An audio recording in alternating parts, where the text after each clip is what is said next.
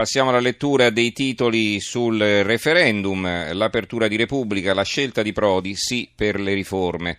La stampa, referendum, il sì sofferto di Prodi, riforma non bella ma doveroso sostenerla. Statali, firmato il contratto 85 euro lordi. Vedete, come vi dicevo prima, alcuni giornali abbinano la notizia qui in maniera neutra, da altre parti eh, in maniera un po' più così, eh, diciamo, così tendenziosa, vogliamo dire. E beh, però poi il sospetto c'è. Allora, sul treno grillino che corre per il no combattiamo a mani nude, e Di Battista eh, dei 5 Stelle che dice maciniamo chilometri, abbiamo la borghesia contro. E poi l'altro fronte, quello del sì, la task force che insegue il sì, il traguardo è molto vicino, Boschi, ultimo sprint, la nostra campagna elettorale meriterebbe un 7. Eh, il quotidiano nazionale, il giorno, la nazione, il resto del Carlino, l'apertura è Prodi in campo, voto sì, il professore critica Premier e riforma ma è meglio di nulla ed evita guai peggiori. Renzi ringrazia e gela, gelo dalla sinistra del PD, referendum il nodo regioni rosse. E il naso turato è eh, l'editoriale di Andrea Cangini, vi leggo l'attacco non poteva tacere, infatti ha parlato. Due giorni fa questo giornale ha pubblicato un editoriale dal titolo Parola a Prodi. Si sosteneva che il fragoroso silenzio del professore sulla riforma del Senato fosse incompatibile con la sua storia politica e coi doveri che gravavano su un ex premier. La vittoria del no archivierebbe infatti l'ulivo prodiano, incoraggerebbe il ritorno a una legge elettorale proporzionale e esporrebbe l'Italia al rinculo dei mercati finanziari. Prodi dovrà parlare, scrivevamo, e lo scrivevamo sapendo che il suo sarebbe stato un sì a denti stretti. Il sole 24 ore, Prodi si schiera, voto sì, doveroso dirlo, Renzi chiede un voto contro la casta, Salvini, il Premier vuole elezioni comunque.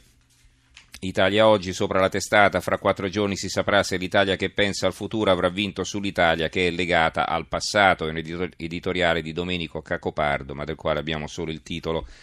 Il giornale, spreco senza fine, Renzi prende l'eli soccorso per raccattare gli ultimi sì il Premier ci ricasca coi voli blu e per non perdere, otta- per non perdere regala 85 euro di aumento agli statali. Berlusconi se vince è meglio espatriare. Il fatto quotidiano, le, qui quasi tutta la pagina sul referendum, eh, dobbiamo dire. Allora, le quattro Italie tradite da Renzi, pronte a punirlo col referendum. Terremotati, vittime dell'Ilva, delle banche e delle TV. Eh, poi c'è eh, un'intervista a Sabrina Ferilli, mh, mm, tradiscono la Costituzione come i piazzisti di pentole, eh, la Ferilli si è schierata per il no. Il PD butta un altro titolo, butta oltre 10 milioni nei, nel sì, non sapremo mai dove li prende. Nel suo bilancio il partito usa la legge che permette di tenere segreti i donatori. Il comitato referendario ha un milione di euro, ma soltanto le lettere inviate agli italiani in patria e all'estero sono costate circa 8 milioni di euro che il partito non ha, visto che nel 2015 aveva un, un utile di soli 700 mila euro, ma non sapremo mai chi ha pagato il conto e perché. Tre, poi un altro articolo ancora, eh, un altro titolo, Prodi eh, cambia verso dal no al sì con riserve a tre giorni dal voto, aveva spiegato di non apprezzare la riforma ma rifiutava di schierarsi, ora l'ex Premier ci ripensa. Marco Travaglio, l'editoriale intitolato Occhio alla rimonta, quindi capite bene di cosa parla. Giro l'Italia da mesi per spiegare i pericoli della controriforma costituzionale, le bugie del sì e le buone ragioni del no. Negli ultimi giorni sento dire ormai è fatta, il no ha stravinto. Ma siamo matti? Il peccato mortale da evitare è proprio questo rilassamento a pochi metri dal traguardo. Libero, paralizzati dal referendum, Italia fuori di testa, tutto bloccato, il Parlamento pensa solo al voto ed è deserto, i politici si scannano e la gente non capisce perché. Prodi scende in campo per il sì, ma con una lettera in cui distrugge Renzi, mai visto nulla di così tragicomico. È un po' riassunto di quello che scrive Feltri poi nel suo articolo di fondo. Eh, che comincia con queste parole: Chiedo venia se sono costretto a citarmi. Nella mia lunga vita di cronista ho seguito più referendum che gonnelle, di questo sarà felice mia moglie, almeno spero. Ma solo lei, sono sicuro che anche i lettori ogni volta che si sono trovati nelle condizioni di dover scegliere tra il sì e il no sono stati in imbarazzo tranne in un paio di circostanze, cioè quando si trattava di accettare il divorzio o l'aborto oppure di respingerli.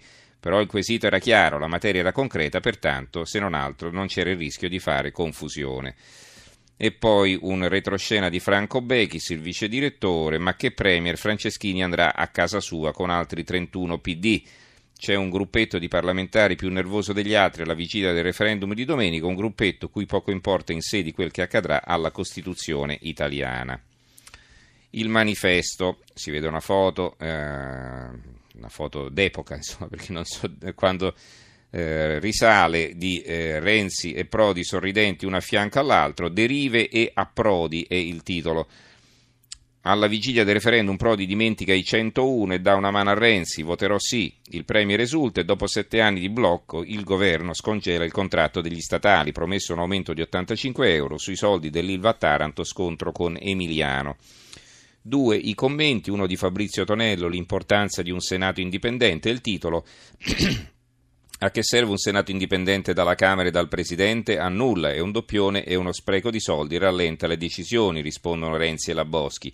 Se guardassero agli Stati Uniti potrebbero scoprire che serve a evitare la guerra nucleare, un conflitto con la Cina, l'invasione di Cuba, il taglio delle medicine ai pensionati, tutte sciocchezze.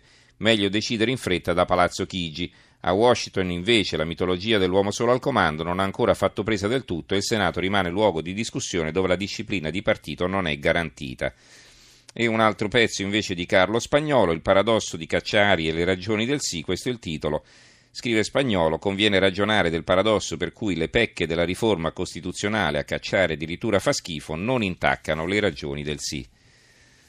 L'unità. Prodi vota sì, Berlusconi invece no. Questo è il titolo di apertura. Il padre dell'Ulivo si schiera a favore della riforma costituzionale. Renzi, grazie professore. E poi c'è la lettera di Romano Prodi, messa come articolo di fondo per la mia storia personale e il titolo è piuttosto lungo, vi leggo eh, due capoversi. La per, l'attacco innanzitutto, profonde sono le ragioni che mi hanno finora consigliato di non rendere esplicito il mio voto sul referendum. Sono ormai molti anni che non prendo posizioni sui temi riguardanti in modo specifico la politica italiana e ancor meno l'ho fatto negli ultimi tempi. E poi più avanti, quando spiega le ragioni del sì, anche se le riforme proposte non hanno certo la profondità e la chiarezza necessarie, tuttavia per la mia storia personale e le possibili conseguenze sull'esterno, sento di dover rendere pubblico il mio sì, nella speranza che questo giovi al rafforzamento delle nostre regole democratiche, soprattutto attraverso la riforma della legge elettorale. La verità è finita la commedia di Romano Prodi, l'uomo dell'euro vota sì e a fianco c'è un'intervista a Gaetano Quagliariello, eh, ex ministro del PDL, ex uomo dell'NCD, adesso si è fatto un partito suo. Quagliariello con il no nasce il nuovo centrodestra. Il foglio, la verità di Berlusconi sul no a Renzi, c'è un'intervista a Silvio Berlusconi del direttore eh, Claudio Cerasa. Se non si fosse rotto il patto del Nazareno, oggi il centrodestra sarebbe a sostegno della riforma, dice Berlusconi. Se vince il no, legge elettorale e poi il voto. Renzi come Balotelli, l'euro, tifo per la doppia moneta, intervista al CAV. Il eh, dubbio, Prodi si schiera per il sì e anche il New York Times, il mattino, referendum Prodi, voto sì, un dovere dirlo, e poi il focus del quotidiano napoletano, De Luca, Mastella, De Mita e Casillo, i signori dei voti alla sfida Campania. Il secolo XIX, Prodi si schiera sul referendum, riforma poco chiara ma voto sì, la Gazzetta del Mezzogiorno, infine, Prodi vota sì, Renzi ringrazia, il Premier felice, la casta è per il no. Da lei Maduro, la casta è lui.